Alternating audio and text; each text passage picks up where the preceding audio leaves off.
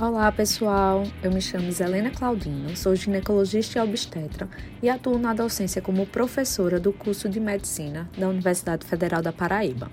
É uma honra estar de volta a esse projeto maravilhoso que é o Café com Medicina. Gostaria de agradecer pelo convite e parabenizar os integrantes pela iniciativa de incluir a saúde feminina entre os temas abordados e, assim, promover uma divulgação de informações que possam beneficiar nossas mulheres. Já abordei com vocês sobre o rastreamento do câncer de colo do útero e hoje abordaremos os critérios diagnósticos da Síndrome dos Ovários Policísticos.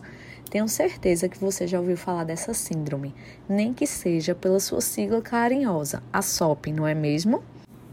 Pois bem, essa síndrome é a endocrinopatia mais comum da fase reprodutiva da mulher, que a gente chama menacme, e por isso é uma realidade bem comum nos consultórios de ginecologia. É importante lembrar também que, por ser considerada uma síndrome, acaba por refletir etiologias multifatoriais e apresentações clínicas variáveis. E, sendo assim tão comum, quais sinais clínicos vão chamar a atenção para que se possa suspeitar da síndrome dos ovários policísticos? A síndrome classicamente é caracterizada por disfunção ovulatória e hiperandrogenismo. A disfunção ovulatória é expressa como uma irregularidade menstrual que se inicia lá no período peripuberal, caracterizando-se como um padrão menstrual com ciclos oligomenorreicos, que corresponde a menos de nove ciclos menstruais ao ano, ou, em menor frequência, a menorreia, que é a ausência de menstruação por um período de três meses consecutivos.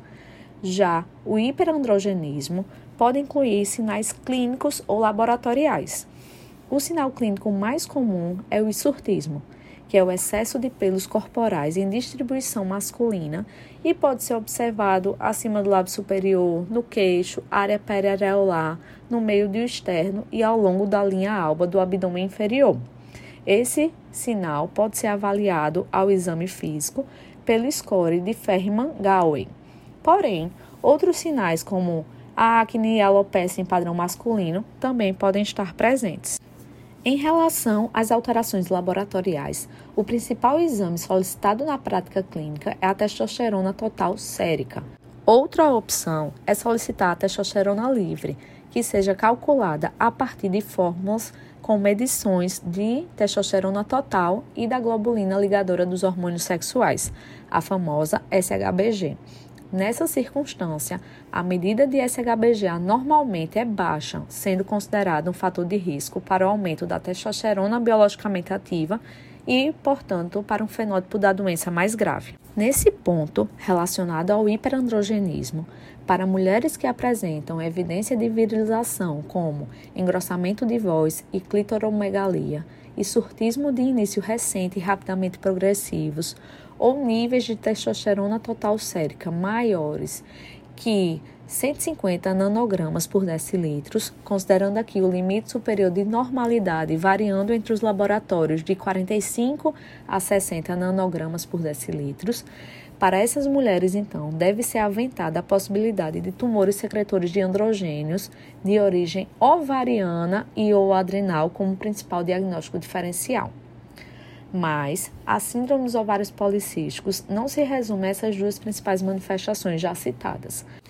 A síndrome proporciona aumento frequente de fatores de risco associados a doenças cardiovasculares, intolerância à glicose ou até mesmo diabetes tipo 2, dislipidemia, obesidade, esteatose hepática, apneia obstrutiva do sono, câncer endometrial, transtornos de humor como depressão e ansiedade e distúrbios alimentares como a compulsão alimentar.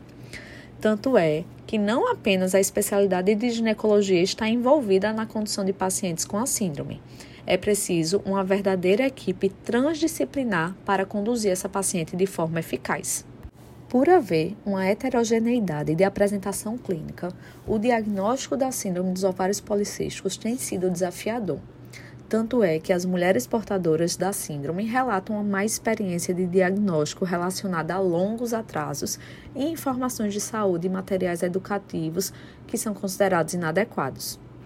Com toda essa explanação, você deve estar aí então se perguntando: considerando esse leque de sinais e sintomas presentes na síndrome, em que ponto fica o aspecto policístico de ou ovário, a ultrassonografia, visto que é o que dá nome à síndrome.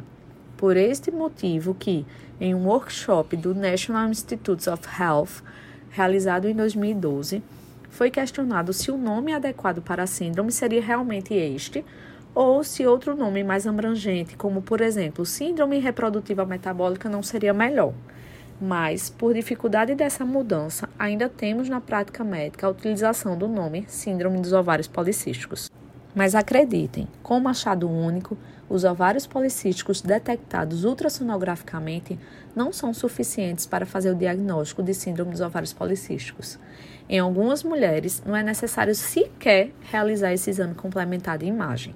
Sendo realizado, porém, algumas características devem ser consideradas para que seja atribuída a característica policística um dos ovários deverá apresentar 12 ou mais folículos com medidas entre 2 a 9 milímetros de diâmetro e ou o volume ovariano deve ser maior que 10 centímetros cúbicos, desde que seja calculado pela fórmula que multiplica as medidas de comprimento, largura e espessura pela constante 0,5.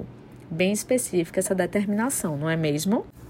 Então, para encerrarmos, Vamos aos critérios utilizados atualmente. Por abranger as várias combinações de fenótipos, o diagnóstico da síndrome dos ovários policísticos tem sido estabelecido pelos critérios do Consenso de Roterdã, de 2003, e que foram reafirmados no workshop do National Institutes of Health, já citado. Assim, para que seja estabelecido o diagnóstico, dois dos três seguintes critérios devem estar presentes. São eles: 1. Um, disfunção ovulatória. 2. Hiperandrogenismo laboratorial ou clínico. 3. Ovários policísticos na ultrassonografia. Porém, esse diagnóstico só deve ser considerado se, somente se, outras condições clínicas que mimetizem a síndrome sejam cuidadosamente investigadas e excluídas. Isso mesmo, o diagnóstico da síndrome dos ovários policísticos é de exclusão Dessa forma, tireoidopatias, hiperplasia adrenal congênita não clássica, hiperprolactinemia, hipertecose ovariana, tumores de ovário ou adrenal secretores de androgênio devem ser prontamente pesquisadas e afastadas. Então, pessoal, considerando toda essa repercussão da síndrome para a vida da mulher, ao receber uma paciente no MENACME com quadro altamente sugestivo de síndrome dos ovários policísticos, deve-se iniciar a investigação para que, com diagnóstico e intervenção precoces, a qualidade de vida e o bem-estar daquela mulher sejam assegurados. Espero que eu tenha contribuído com o tema. Agradeço imensamente a oportunidade. Um abraço a todos e até mais. E esse foi mais um episódio do Café com Medicina. Agradecemos a professora Iselena por ter nos prestigiado com sua participação e a você, ouvinte. Muito obrigado por nos acompanhar em mais um episódio. Não deixe de nos seguir nas principais plataformas agregadoras de podcast e no nosso Instagram, arroba Café com Medicina UFPB e arroba canal UFPB. Se você tem alguma sugestão, elogio, crítica ou quer sugerir o tema do nosso próximo Expresso, manda pra gente no nosso Instagram e no nosso e-mail, programa café com medicina, arroba gmail.com. Até a próxima!